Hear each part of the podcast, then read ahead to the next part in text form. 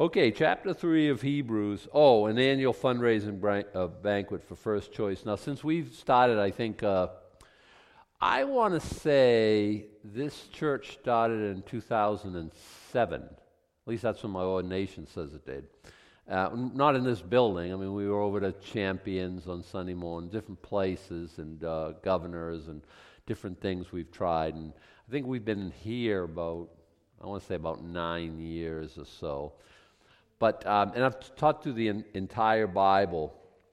And uh, when we first landed here, we were involved in first uh, first choice pregnancy resource center. It wasn't called that at that time. It was called something else. Um, and we've been involved with them right along. And about, I'm very proud about what this church has done. As far as I don't know, we're second to anybody as far as involvement and stuff. So they have their annual banquet coming up, and you know if you can't make it, send a check. I know some of you do that on a monthly basis anyway and that's fine. Um, but if I, it's just as good if you're there and everyone's there and we have good time and all that good stuff. So that's coming up, and that is 1017. It's a Thursday night, and it's 7 to 9. And they don't keep you like way late till like 11:30 something, especially you know you're going to be working the next day and all that. So, and a good time will be had by all. It's over the Elks in um, in Waterville the venue is nice, the food's nice, the fellowship is sweet. It's just it's all just a good time. Okay, Hebrews chapter 3. Let's pray. Father my God, as we open your word, I count, um, I, I rely on you, Holy Spirit of God, to do the thing that I can't do.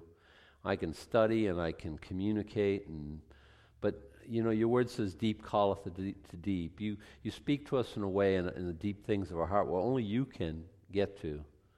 And I, and I pray and I trust that, you know, having been in your word here today, it would be a tremendous benefit that you would speak to us in a way, like I say, Lord, only you can. That's why you'll get all the glory when this is all said and done.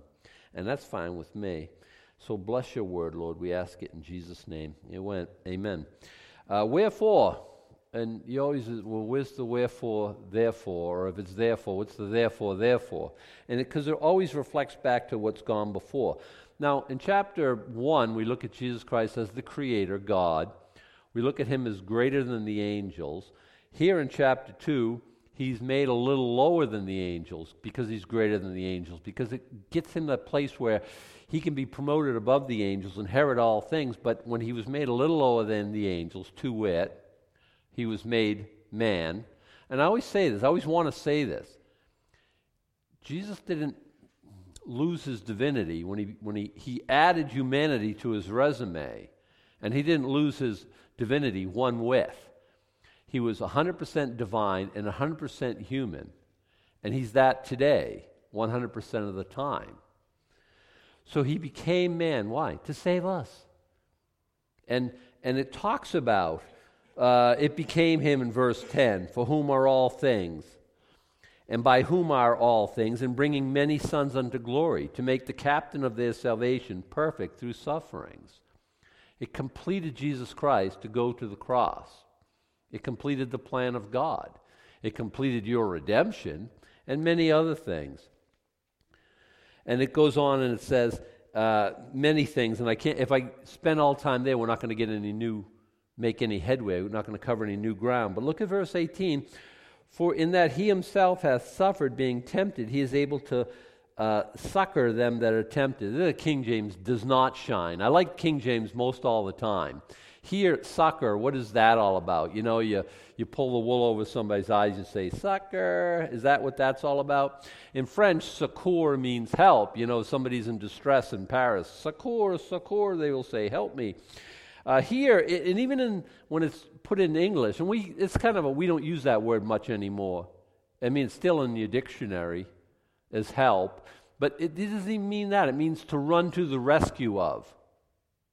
Now, does anyone know Jesus Christ as, a, as someone who's run to their rescue? I think there's two types of people, and I'd say three, two types. People who understand when you call to Jesus, he shows up and people have never called to Jesus. Those are the two categories. There's only two categories I know. Now, I'll give you a third category. Those who, when they call out to Jesus, he'll say, oh, Here I am. Oh, great, Lord, deliver me from. No, I'm not here to deliver you. I'm here to take you through. And sometimes we're disappointed because He doesn't do what we tell him to do.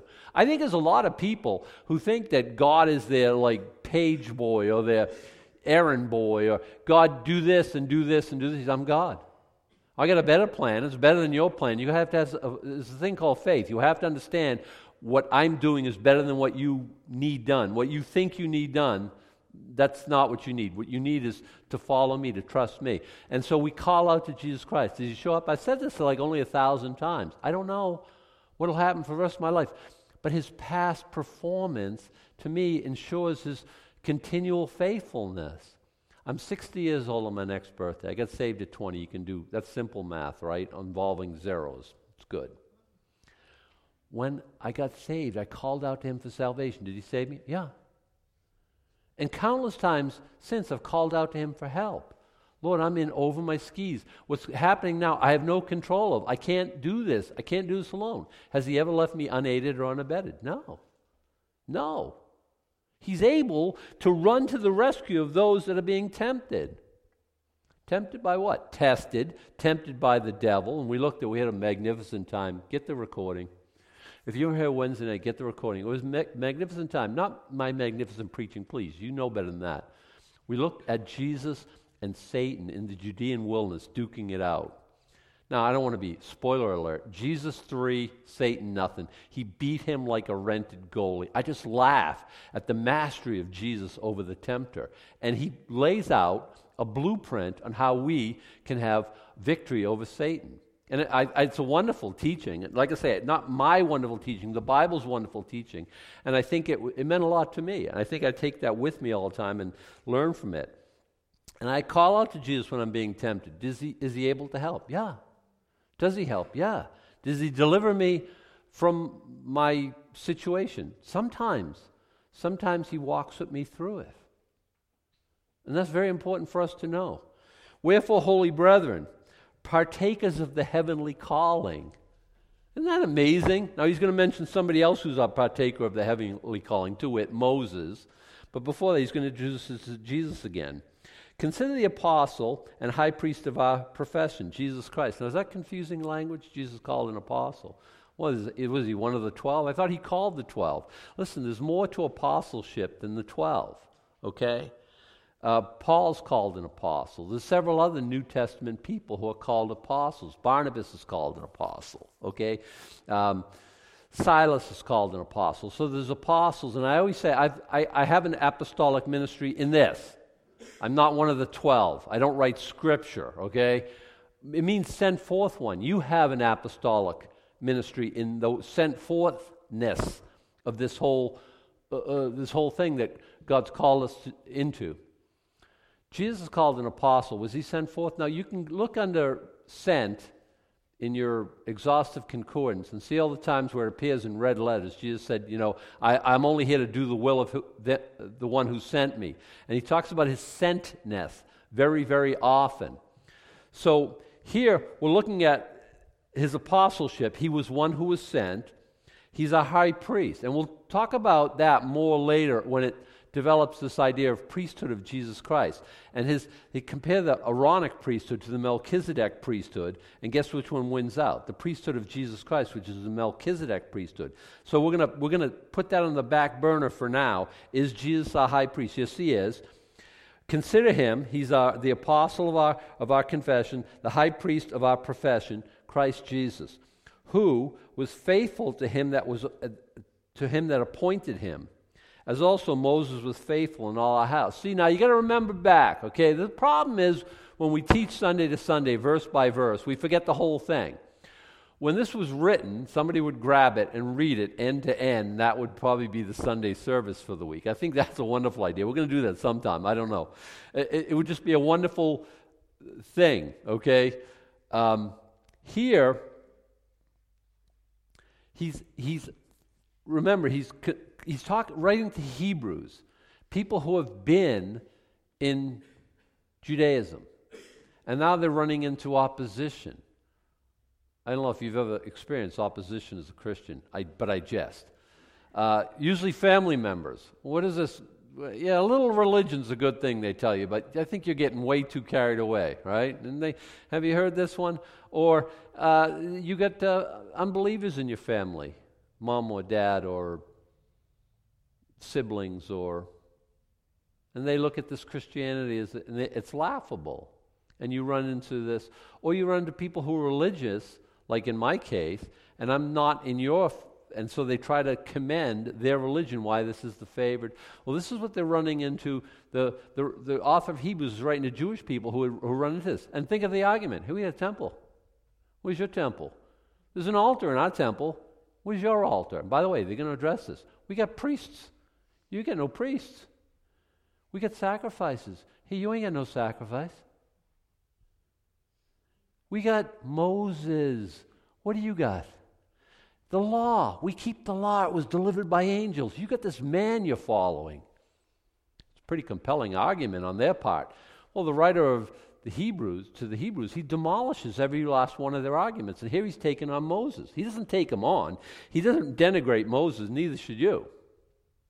I think Moses is wonderful. He really is the real deal. He's someone who followed God. I mean, think about Moses, right? We know his early life. And it's chronicled later on the book of Hebrews in chapter 11. We'll get there. But just think about Moses. You know, I'm just fat, dumb, and happy in Midian, tending my father in law's sheep, having a good day, and I guess this burning bush talking to me, calling me by name, sets me on this trajectory, and now his ministry for the rest of my life. But he steps up to the plate, and he's faithful. I mean, think about this leading two to three million people in the wilderness. And you logistics guys, if you were in the service and you, your job to make sure the right food and the right supplies were in the right place at the right time, or you even one of the events planners for the place you work, and you're going to make sure of the venue and the food and the and the you know the people who are presenting show up on time. Think about trying to sustain the life of two to three million people in the, in the wilderness. Think about how much water you'd, you'd have to bring in, and how much food, and, and sanitation, and all the things that go with that. And God says, Hey, Moses, follow me. Bring, bring a couple, two, three million of your friends, and let's go for this thing. And he did it successfully. He's faithful guy who was faithful to him that appointed him as also now that's reflecting back to Jesus Christ in verse 1 as also Moses was faithful in all his house. Moses was faithful, not perfectly. Jesus perfectly. But he's not denigrating. It's not the, that's, not the, that's not the comparison. The comparison is this, verse 3. For this man was counted worthy of much more glory than Moses. What man? Jesus Christ. How is he counted more uh, of much worth more glory than Moses? Because he was more faithful? Well, that argument certainly can be made, but that's not what the writer of Hebrews says. He's counted of more uh, of worthy of more glory than Moses, inasmuch as he who hath builded the house hath more honor than the house. We're, we're building at my place. We're building a garage. Nobody yet said, "Oh wow, your garage, you're awesome." you, who does that? Who goes to a house? Well, we love those rebuild shows where you rebuild the house and all that. What's that one that you like all the time? This old house is one of them, yeah. You can't come up with it, neither can I. It's the one Magnolia people there with Chip and Joanna Gaines. Anyway, they come and they renovate these houses and stuff and make them gorgeous and beautiful. And the reason, and they're very wealthy because they can do that. And more power to them. I'm not jealous. I think, you know, workman's worthy beside. That's great. Houses don't build themselves. And Moses doesn't live in a house, by the way. You understand house is a metaphor. Moses doesn't live in a house. He's out in the Judea, he's out in the wilderness, in the Sinai uh, desert, right?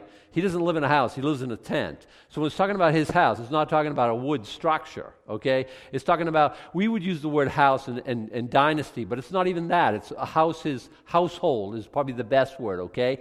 Now, Jesus is, he's counted worthy than more honor than Moses in, in as much as he who hath builded the house has more honor than the house. We're talking about the house of Moses.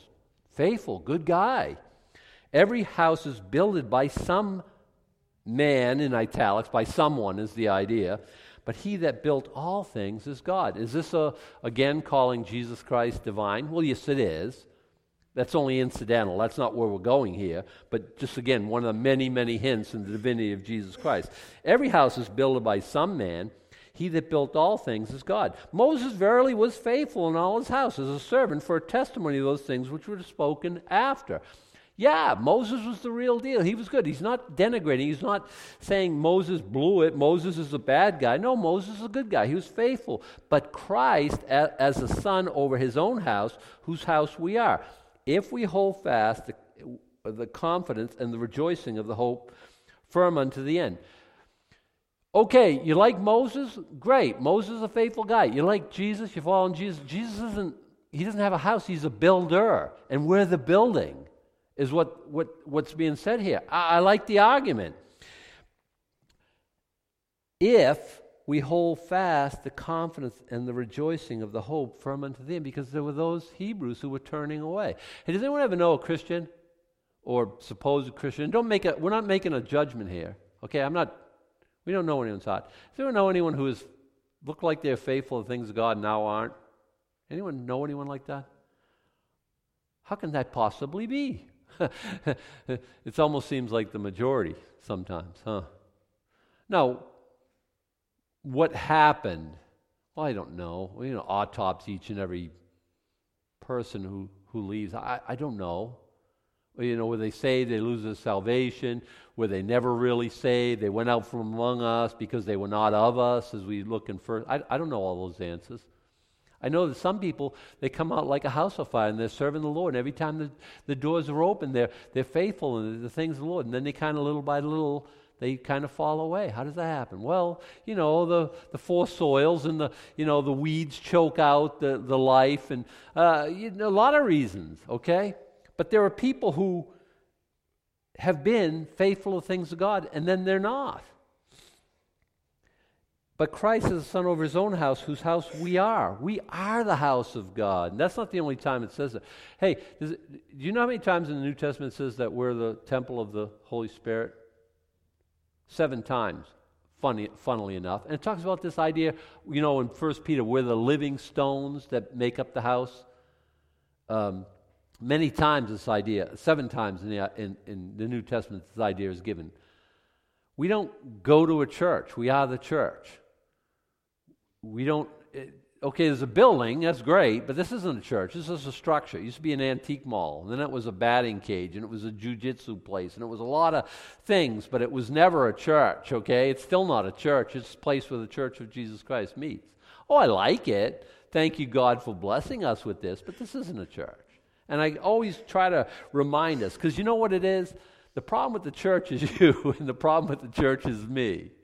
I mean, can we say that? Because we always say, oh, that church, uh, look in the mirror. I mean, that church is, is you, that church is me. And the problem with the church is the problem with us. Uh, I just, just I, I was just in the area, okay? I thought I'd kind of hit and run while I was there, right? Christ as a, uh, uh, uh, Christ the Son over his own house, whose house we are, if we hold fast the confidence and the rejoicing of the hope unto the end. Hey, you Hebrew Christians, don't turn around. You, you, you're on the winning team. Don't go back to that old stuff that you used to know. And we can say the same thing to Christians today, and that's what he's saying. Wherefore, as the Holy Ghost saith today, if you will hear his voice, harden not your hearts, as in the provocation in the day of temptation in the wilderness. I like the fact that the Holy Spirit, you know, when you come to the Lord, I want you to, okay, wait for your next birthday and then get saved. And that, it's never anything like that. We always say today's the day, right? Because that's how the whole, we only live in today. And we only have that, the, the moments that we have, the ones that we're living in, is the ones that we can make choices. You know, we say, well, tomorrow I'll get saved. Tomorrow never happens. You can wait till midnight and wait for the day to flip over. And, then, and when the, the next day, uh, when at 12 and one second, it's not tomorrow, it's today again. And you're always making that today you know, I, my, wife, my wife and my, we don't get along real good. Someday I'll straighten that all out. Not someday, today. I mean, uh, uh, how, how much longer do you want to live in sin? Well, the Holy Spirit's saying, come on, right now. Well, may, if you hear the voice of the Lord, if, if the Holy Spirit is talking to your house, if today you'll hear his voice, don't harden your heart. Can you harden your heart? Oh, my goodness. He's, got, he's making a comparison with Moses in kind of a roundabout way. There's a lot of followers of Moses, oh, two to three million. How many people did he take into the promised land? Well, he didn't even go himself. Moses, eh, and I want you to understand something. Moses is a picture of the law, okay? The law came by Moses, we're told in the Gospel of John, but grace and truth came by Jesus Christ. What's the difference? The law can't take you into the promised land. You know, I almost think like poor Moses, the fix was in before he, long before. If he's able to take the ch- children of Israel into the promised land, it looks like law wins. And that could never happen. What happens? Moses dies, and what does he die of? Because in Deuteronomy tell, it tells us his, his natural force wasn't abated, his eyesight didn't dim. He's 120 years old, and he dies of what? Death. he, he's, not, he's not dying of old, because the, the, the law never gets old, it never loses its vitality. That's kind of a shame. It's always, it always has as much bite as it ever had. Moses can't take you into the promised land. What happens? He dies out. And then we have this new hero arise, Joshua. Some of you will understand. His name is Jesus, as we would say. Does Jesus take us into the promised land? Yeah. What's the promised land? I know we have old folk spirituals and River Jordan is, is deep and wide and cold and all that, and, you know, land of honey on the other side.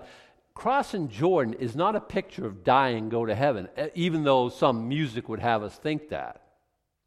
It's not. When they go, when they cross the promised land, you remember there's giants in the land. There's battles. When you cross on over to the other side, right? When you die and, and cease from operating in this world and you operate in the next world, you think there's giants? you think you got battles to fight? You think no. Crossing Jordan, being in the promised land, is laying hold of all the things for which Jesus Christ laid hold of us. It's, I'd call it victorious Christian living. I'd call it the spirit filled life. I'd call it what, and can Moses take you there? No. If I follow enough rules, am I going to be spirit filled? no. No. If I keep the law, does that equal spirit filled? No. Will I have victory in keeping the law? You'll have an orderly life. It won't be horrible and full of chaos and law is good. I, we never speak against the law because Romans never speaks against the law. The law is good if a man use it lawfully. Well, how do I use the law unlawfully? Like some people use it, like most people use it, like everyone you know who's not born again uses it. Well, I'm a good person. What are they saying? I keep the law, I keep my own law, and I've done more good things. I've kept the law more often than I've dis- disobeyed it. And when God will weigh it out, He'll count me worthy of heaven because I've kept, well, maybe not his law, but my law, and good enough. And the Bible knows nothing of this whatsoever. What's going to get you there? What's going to get you into heaven? What's going to get you in the promised land right here, right now? Not the Lord Jesus, Joshua, not keeping law, although I'm not speaking against law. All things being equal, how many of you guys think like um, adultery is a sin? Anyone? Your spouse would appreciate you not committing adultery. it's still a bad thing. And we're all agreeing, agreeing on that. Now, here's the point will not keep, committing adultery get you into heaven? No. There's a whole lot of people going to hell who never committed adultery, I'm thinking. Will not committing adultery give you victory over what, what, what's, what's, the, what's the sin, the driving sin in your life right now? Well, maybe it is adultery. Maybe not committing adultery will be helpful there. But a lot of things in life, there's, there's, you're not having victory and you're not committing adultery, and it still doesn't give you victory. We'll get to that. Well, I, I, I look my uh, faces out there and think there's a little confusion. Let me get, grab hold of where we're going. If the Holy Spirit says today, if you will hear his voice, don't harden your hearts. They did that in the day of provocation, in the temptation in the wilderness. Now he's circling back to Moses. They did that. The Spirit of God was talking to them, and they hardened their hearts. Was that a problem for two or three million? Yeah, they because what, what, happens? They, your fathers tempted me. They proved me, and they saw my works. Forty years. You know, I always think people say, "Well, seeing is believing." No, it's not. That's silly. Where did you come up with that? You, cer- you cer- certainly didn't scripturally. Faith comes by hearing, and hearing by the word of God. Seeing is not believing, or all two to three million people would have got into the promised land. What do you mean? Oh, I don't know. You know, imagine talking to your son. Daddy, is there a God? Come here, son. Takes him to the, the tent, the, you know, the outside tent. See that big uh, cloud of pillar there that uh, we follow around, uh, who, who keeps our uh, keeps shade on us all day long? See that pillar of fire by night that warms us and guides us? And by the way, enemies don't want to mess around. They don't come around mess with us. Why? They don't. There's a big pillar of fire. They're like, yeah, I don't think I want to go over there and mess with them. That's a that's a symbol of God. You know how the bread falls from heaven? I know, son. I know you you were born out here in the wilderness, but we were in Egypt. Bread didn't fall from heaven. We get to the promised land, bread won't fall from heaven. That's God miraculously providing for us. See that rock over there? That following us around, giving us water for us, for our flocks, for our herds. It's provision of God. The quail, the, the, the, the, the, how about the plagues in Egypt? How about the crossing the Red Sea is on dry ground? Seeing is believing. Wouldn't all these people be believers? People can see God work and then turn from it. What, why, what happens? Ah, your fathers tempted me, they proved me, and they saw my works 40 years. I think 40 years of witnessing God's activities enough to make a believer out of you forever. Hey, divinity put on humanity and walked among us. What do we do? Crucified him. Don't tell me if seeing is believing. Don't tell me that. I don't want to hear it. No, Believing is believing. I was grieved with that generation, said they do always err in their hearts, and they have not known my ways. I want you to understand something. You'll know his ways by Scripture. You won't know his ways by seeing him do things. Because Scripture gives us the reasoning, the, the why, the how, the, the how, the way God is. So I swear in my wrath, they shall not enter into my rest. Why? Because verse 12 Take heed, brethren, lest there be in any of you an evil heart of unbelief and departing from the living God. That's always the issue. It's an evil heart of unbelief. Unbelief is evil. I've talked to people and they've said, Well, I, you know, I can't believe what I don't believe. No, that's wrong. It's wrong. It's evil. That's why God can judge us. It's always an issue of the heart. It's never a question of the intellect. I mean, it's really not. I, I mean, it's really not. The Bible says, Seek and ye shall find. And the only problem we haven't come up with God is we're not finding Him, we're not seeking for Him. Why is that? Same reason a robber never finds a cop. They're not looking for one, okay? And I think I want my sin. I like my sin. I choose my sin. Therefore, I'm not seeking God because God is going to say, hey, that's wrong. Don't do that anymore. So I'm not seeking God. So that's why I, I, persist in my unbelief. Look at, I've talked to hundreds of people over the years, and it always comes down to this. Uh, I don't want there to be a God because I want to do what I want to do. And basically, it usually comes down to sex. I want to sleep with who I want to sleep with. If uh, there is a God, I'm going to have to find my pants and act like a, not a dog anymore, and I sure don't want that. And to the honest person, that's always generally what it comes down to. You won't tell me what to do. And even a lot of Christians okay, I'll, I'll show up. I'll throw a couple bucks in the offering. I'll even worship or whatever. But when it comes, push comes to shove, God's not telling me what to do. That's a strange thing for me. And that's why I think a lot of our, uh, our belief is so, our Christianity is so miles wide and quarter of an inch thick. He, God, you're not going to boss me. You're not going to tell me what to do. Really? His ways are better than our ways. And by the way, there's freedom on his side. In our way, it's just bondage and bondage and bondage. Take heed, brethren, lest there be in you an evil heart of unbelief. You can, you can take heed. You can control this. This is something you have absolute positive control over. That's why he judges us when we disbelieve or persist in unbelief. And it's evil, okay? He didn't notice he doesn't say, take heed, brethren, lest any of you uh, have an evil heart of lust or anger or fear or no it's unbelief is the problem. By the way those other things get rid of those too. But those are symptoms. And it always goes back to unbelief uh, in departing from the living god. Exhort one another daily while it's called today lest any of you be hardened through the deceitfulness of sin. First is unbelief and then the sin. Always yeah only in every instance only in every instance. My unbelief isn't going to lead to godliness, it's going to lead to sin. Always. Is God good? Yes. Is God capable? Yes. Does God love us? Yes. Does Jesus Christ run to our rescue when we call him? Yes.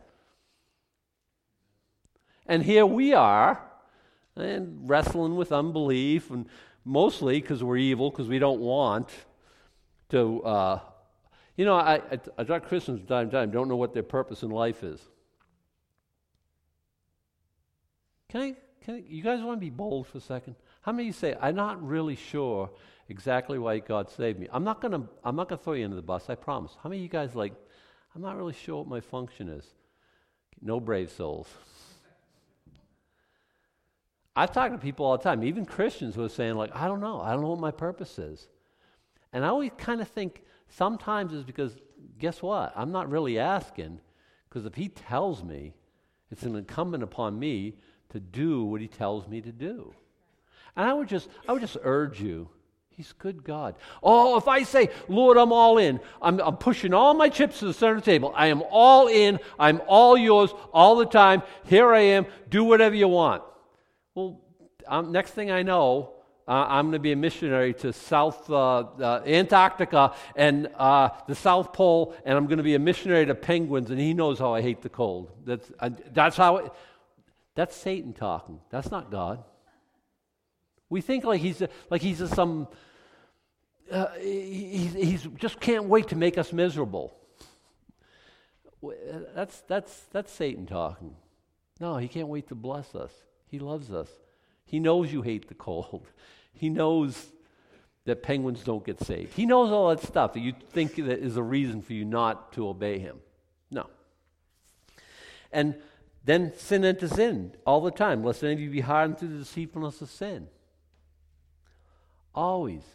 There's unbelief, there's departing, and then there's sin. And by the way, you know, chapter 2 started off with, Therefore we ought to give more, the, more, the more earnest heed to the things we have heard, lest anytime we let them slip. Slip means drift away. You've all seen that. We talked about that boat going down the river that me and Sue uh, encountered uh, this summer. What do you have to do to maintain a relationship with God? A lot of things, frankly. It's not hard. It's not really, really difficult. I, what do I have to do to maintain a relationship with my with my spouse? What do you have to do? Things. Right? What do you have to do to lose your relationship with the Lord? Nothing. The default button set on drift.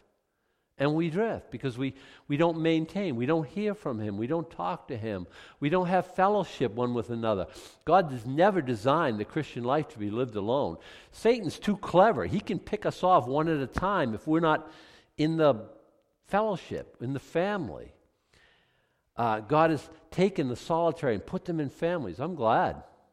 I'm glad. You know, I have this ridiculous injury that I suffered. I'm, ugh, it's a worst time. And it's so humiliating. It is so. The, the, my rescue, I told you, called out for help in the manliest voice I could. And my neighbor showed up, who works for our company. She just drove into the yard. She was real impressed to see her safety man pinned to the side house on a ladder like a rat in a trap can't get free. Was that humbling? Oh, yeah. That was humiliating. Honey, can you cut my steak for me? Is that humiliating? Very much. She, I told you, she put a little salad dress. I didn't know if I told you this. She put a little salad dressing, a little plastic thing. I took it to work and had to take it one of the guys. Hey, can you take this off? What's your problem? I had to go through the whole story again. Was that humiliating? Yeah. Yeah. And he's, he's open it. He's waiting for snakes to jump out or something. Like, like, who can't open a. I mean, a kitten could do this. Yeah, a kitten could, and I can't. Is that humiliating? Yes. And I, I'm a builder. I can build this garage, except now. And God has put people in my life. It's very humbling, by the way, to help me to do what I can't do for myself. He's taken my strength away. Is that humiliating for a man? Yeah, you know what? Humiliating and humble is good. I'm glad for the season in my life where I had to be humbled. It's good. Appreciate the place He's leading me. Uh, is He able to help me? He helps me not the way I want. I just want to be done this and be mighty again. He's yeah, i will walk through it with you. You have to ask other people. You have to be humble. Okay, God, we'll do it your way. we His way first to last, right? And I could shake an angry, angry fist. But even when I was uh, uh, pinned to this ladder and stuff like this, I wasn't blaming God. I was thinking, you knucklehead, you, because I did this all myself. And I just, I think that's important. I kind of got to the point in my life where, like, God's God and God's good. And every time something bad happens to us, we, to, do we shake an angry fist at the heavens and say, Look at what you've done or what you've allowed to happen? Take responsibility for your stuff, really.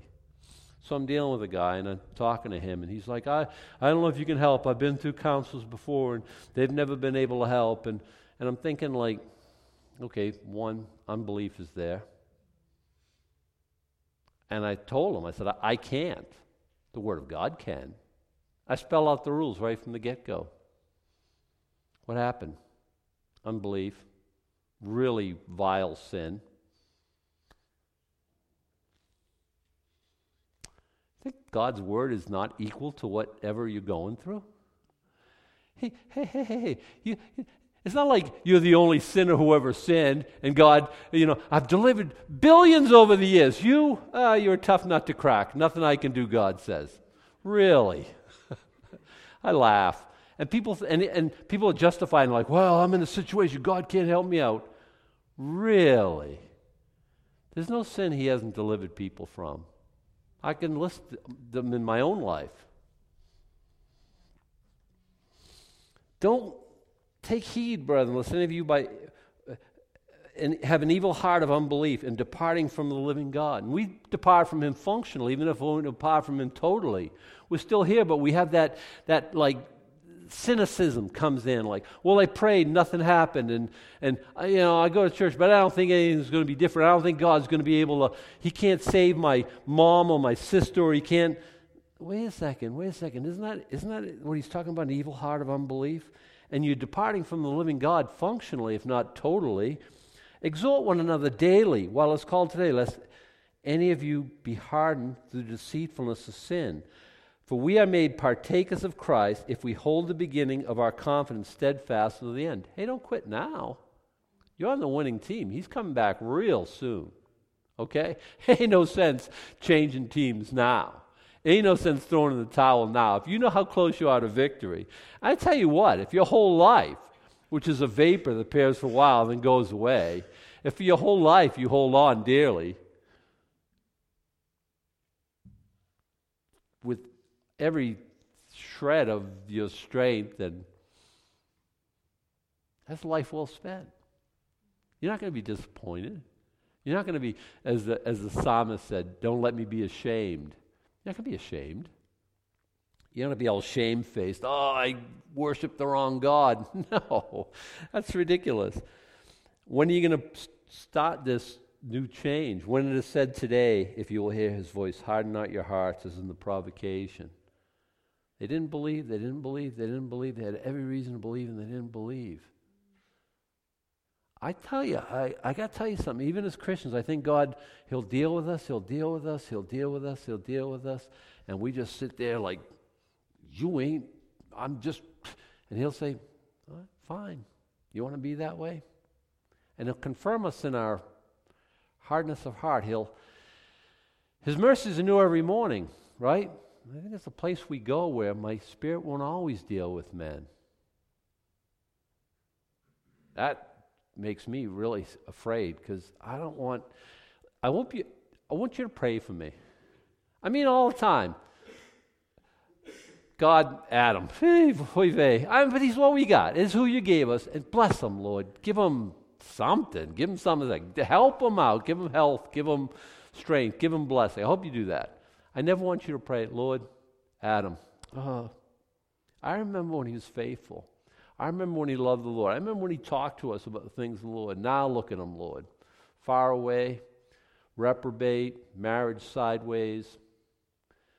His life's all upside down, and he's in a really horrible place. I don't want you to ever pray for me like that. So I have to listen to the Lord every day. I have to keep my stuff in check. I have to make sure my heart's not hardened. I'm just like you. I'm just like you. I can let cynicism get there. I can let disbelief enter in. Satan is trying to destroy our lives. He's, he's steal, kill, destroy boy. Remember, he's not ambivalent about our spirituality. He's not ambivalent about our. He's, uh, uh, he don't care if we follow God, if we're all in or not. He doesn't. You know, he cares tremendously. He's like, like a roaring lion. He's trying to devour us. And here, Scripture clearly says, if it's if today you will hear his voice, don't harden your hearts. They did that in the provocation in the wilderness. How did that end up? And that's a lesson to us. Hey, Lord, I want to inherit the promised land. Come on, bring on those giants. I'm, I'm Caleb. I'm Jacob. I, uh, Caleb, uh, uh, uh I'm uh, uh, Joshua, Caleb. I, am one of the two. Bring it. But I'm following. As far as for me and my house, we're going to serve the Lord. That's the way it's going to be. I don't want to be one of the many. I don't want to be one of the also rans. I don't want to be hard heart, dying in the wilderness. For some, when they had heard, did provoke, albeit not all that came out of Egypt by Moses. Been, I can say that again and again and again. I think we've covered that. But with whom was he grieved 40 years? Was it not with them that had sinned, whose carcasses fell in the wilderness? Now, I don't want my carcass to fall in the wilderness. And and to whom swear he that they should not enter his rest, but to them that believed not? To them that acted out, hey, I understand sin. I understand pornography. I understand sex sin. I understand anger issues. I understand lack of forgiveness. I understand all that. I don't understand hardness of heart. I don't understand disbelief. I mean, I understand it, but you, you know, whatever it is that's dogging you, the Spirit of God is given. Forgiveness is given. Mercies are new every morning. Where sin abounds, grace does much more abound. I understand sin. I understand how that works, okay? I'm not condoning it. I, have said this only a billion times. Choose to sin, choose to suffer. Satan makes it looks like it's all wonderful, and it's never, and he never delivers on his promise. He's a liar. God never lies. Here, righteousness. You, if you're righteous, you're as bold as a lion. You, how many of you guys know what I'm talking about here? Bold as a lion. And by the way, when uh, th- this is a good test, I'm thinking like, should I do this? Shouldn't I do this? Like I was, I, I give you an example, like a lottery ticket. Like I think it was like, it, okay, the story's a little old now. Probably about 10, no, it's more than that because I was going to Calvary Chapel in Bangor. So I'm thinking like 12, 15 years ago. And I was thinking, I'm going to buy a lottery ticket. I was going to, I'm going to reach, uh, yeah, I want one of the, and I was going to buy a lottery ticket. And I was buying a lottery ticket to sin. How many of you guys think? I think buying a lottery ticket is a sin. Go ahead, you can vote. None of you think buying a lottery ticket is a sin? Okay, Sue's kind of does. Sue's is tighter than bark on a tree with a dollar, so she's kind of like, but I'm, should I buy a lottery ticket? And at this time, I think we'd had a Bible study and we were kind of starting up and stuff like this. And the first thing I did when I was going to buy this lottery ticket is I looked around, see who was there. Why did I do that? Get, oh, my goodness. Uh, Bill, that was a rhetorical question. I, I love the fact that he just, let's state it outright. Let's leave nothing uh, ambivalent. Why did I look around? Because because I had a, a, sense of guilt, a sense of, hey, hey, listen, I don't look around before I pray. I don't look around before I read my Bible. I don't look around, see who's looking before I serve the Lord, before I talk about, uh, th- you know, share things. Lord, I'm not, I'm not looking over my shoulder to see who's going to see me. When I'm skulking that's what I was doing. I said, no, no, no, no. And by the way, I didn't buy the ticket, okay? I saved a buck. Yay, or two or 20. They go on. The, it's ridiculous now. I see someone going there. $50 later, they come out with a fistful of tickets. Are you kidding me? Who can afford that? Not me. Anyway, be that as it may. And so because I'm thinking, like, hey, listen, when I'm living for the Lord, I'm bolder than a lion. When I'm not, that's when I start looking over my shoulder. And, and the Bible says that, the, that the, the, the sinful, they run away when nobody's even chasing them. Oh, who wants to live that life? No, I like bold as a lion life. I like righteousness life. Uh, but whom was he grieved 40 years? It was not them with, whose sins who who had sinned, whose carcasses fell in the wilderness, and to whom swear he that they should not enter his rest, but to them that believe not. Now, he's going to have a lot to say about rest, okay? And he's introducing it here in chapter 4. Look at verse 1. And we're not going to chapter 4, okay? But I'm just introducing. Let us therefore fear lest the promise being left of us, entering into his rest, any of you should seem to come short of it. So now he's going to talk about entering into his rest, and here he's just introducing us. Verse 19 So we see that they could not enter in because of what? Unbelief. Because of sin? No, we always want to talk bad about sin. Good, it's not good for you. But the problem is the problem in, among the unbelieving community is unbelief. The problem in the church is unbelief. Oh, the problem in the church is sin also. But sin is because of unbelief. I don't believe you, God, that I can I can mess with this and my sin won't find me out. I don't believe you, God, that this is sinful. The problem is unbelief, and then the sin comes all the time. Hope I've demonstrated that here this morning. If I've done nothing else, unbelief equals sin. It's, it's sin all on itself, and it always leads to a depraved and wicked place. God, I don't believe you can deliver me from pornography, from lust, from fear, from unforgiveness. I don't believe you can do it. He's like, try me. Oh, try me. You will so see I'm equal to the task. Let's stand, let's pray. And uh, our worship uh, team will send us out of here in song. Lord, uh, you know, a group of people this size, bound to be some here who are struggling with unbelief. Well, help us to, as it were, throw caution to the wind, take that leap of faith. It's not a big leap. At the end of the day, Lord, what is it that you can't deliver us from? Or that you won't? Lord, if we choose sin, we're choosing sin to our own detriment. If we choose to, con- to keep going on and on in unbelief, that's to our own detriment. And your, vo- your voice is clearly, your word clearly says, if today you will hear his voice, harden not your hearts. We don't want to be hardened through the deceitfulness of sin, Lord. Make our hearts tender and make the choices that we need to make here this morning choices of belief in you that bless your heart. We ask it in Jesus' name. Amen. It is our desire to get God's Word out to all, so our podcasts and everything else downloaded from our website is free. But we do have expenses. And if you feel led to give a dollar for this resource, please go ahead and click the Give tab on our website at plowboyministries.org. Grace and peace. And everything I once oh held dear, I count it all as lost. Lead me to the cross where your love poured out.